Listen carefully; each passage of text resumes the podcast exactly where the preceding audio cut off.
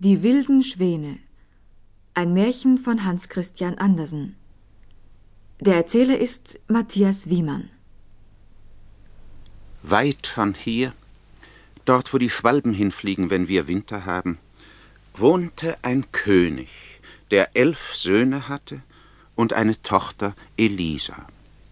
Die elf Brüder waren Prinzen und gingen mit dem Stern auf der Brust und dem Säbel an der Seite in die Schule. Die Schwester Elisa saß auf einem kleinen Schemel aus Spiegelglas und hatte ein Bilderbuch, das für das halbe Königreich gekauft worden war. Oh, die Kinder hatten es gut, aber so sollte es nicht immer bleiben. Ihr Vater verheiratete sich mit einer bösen Königin, die den armen Kindern gar nicht wohlgesinnt war.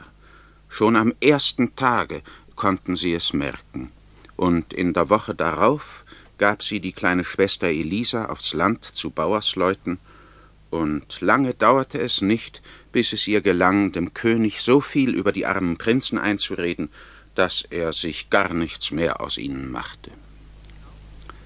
Fliegt hinaus in die Welt und sorgt für euch selbst, sagte die böse Königin.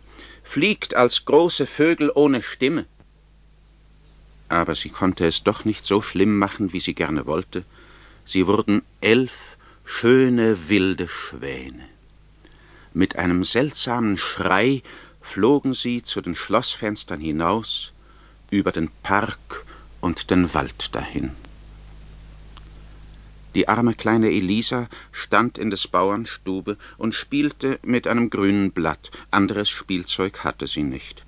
Sie stach ein Loch in das Blatt, guckte hindurch zur Sonne hinauf, und da war es, als ob sie ihrer Brüder klare Augen sähe.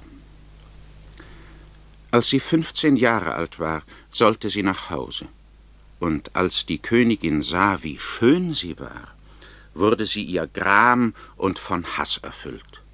Gern hätte sie sie in einen wilden Schwan verwandelt, so wie die Brüder, aber das wagte sie nicht gleich zu tun, da ja der König seine Tochter sehen wollte.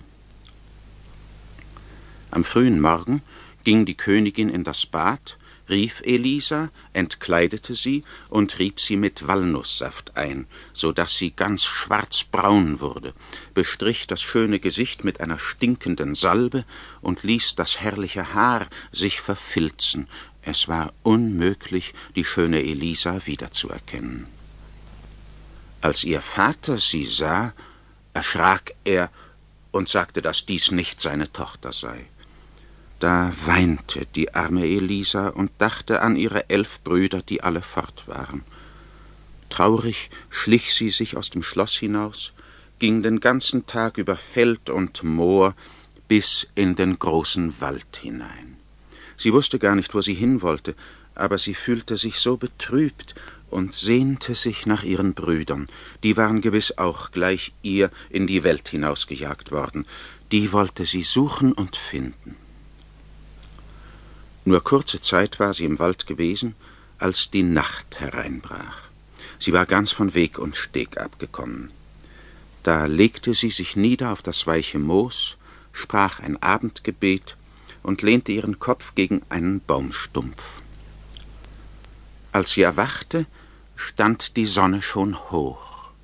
Sie hörte Wasser plätschern, es waren viele große Quellen, die alle in einen Teich mündeten, wo es den schönsten Sandboden gab.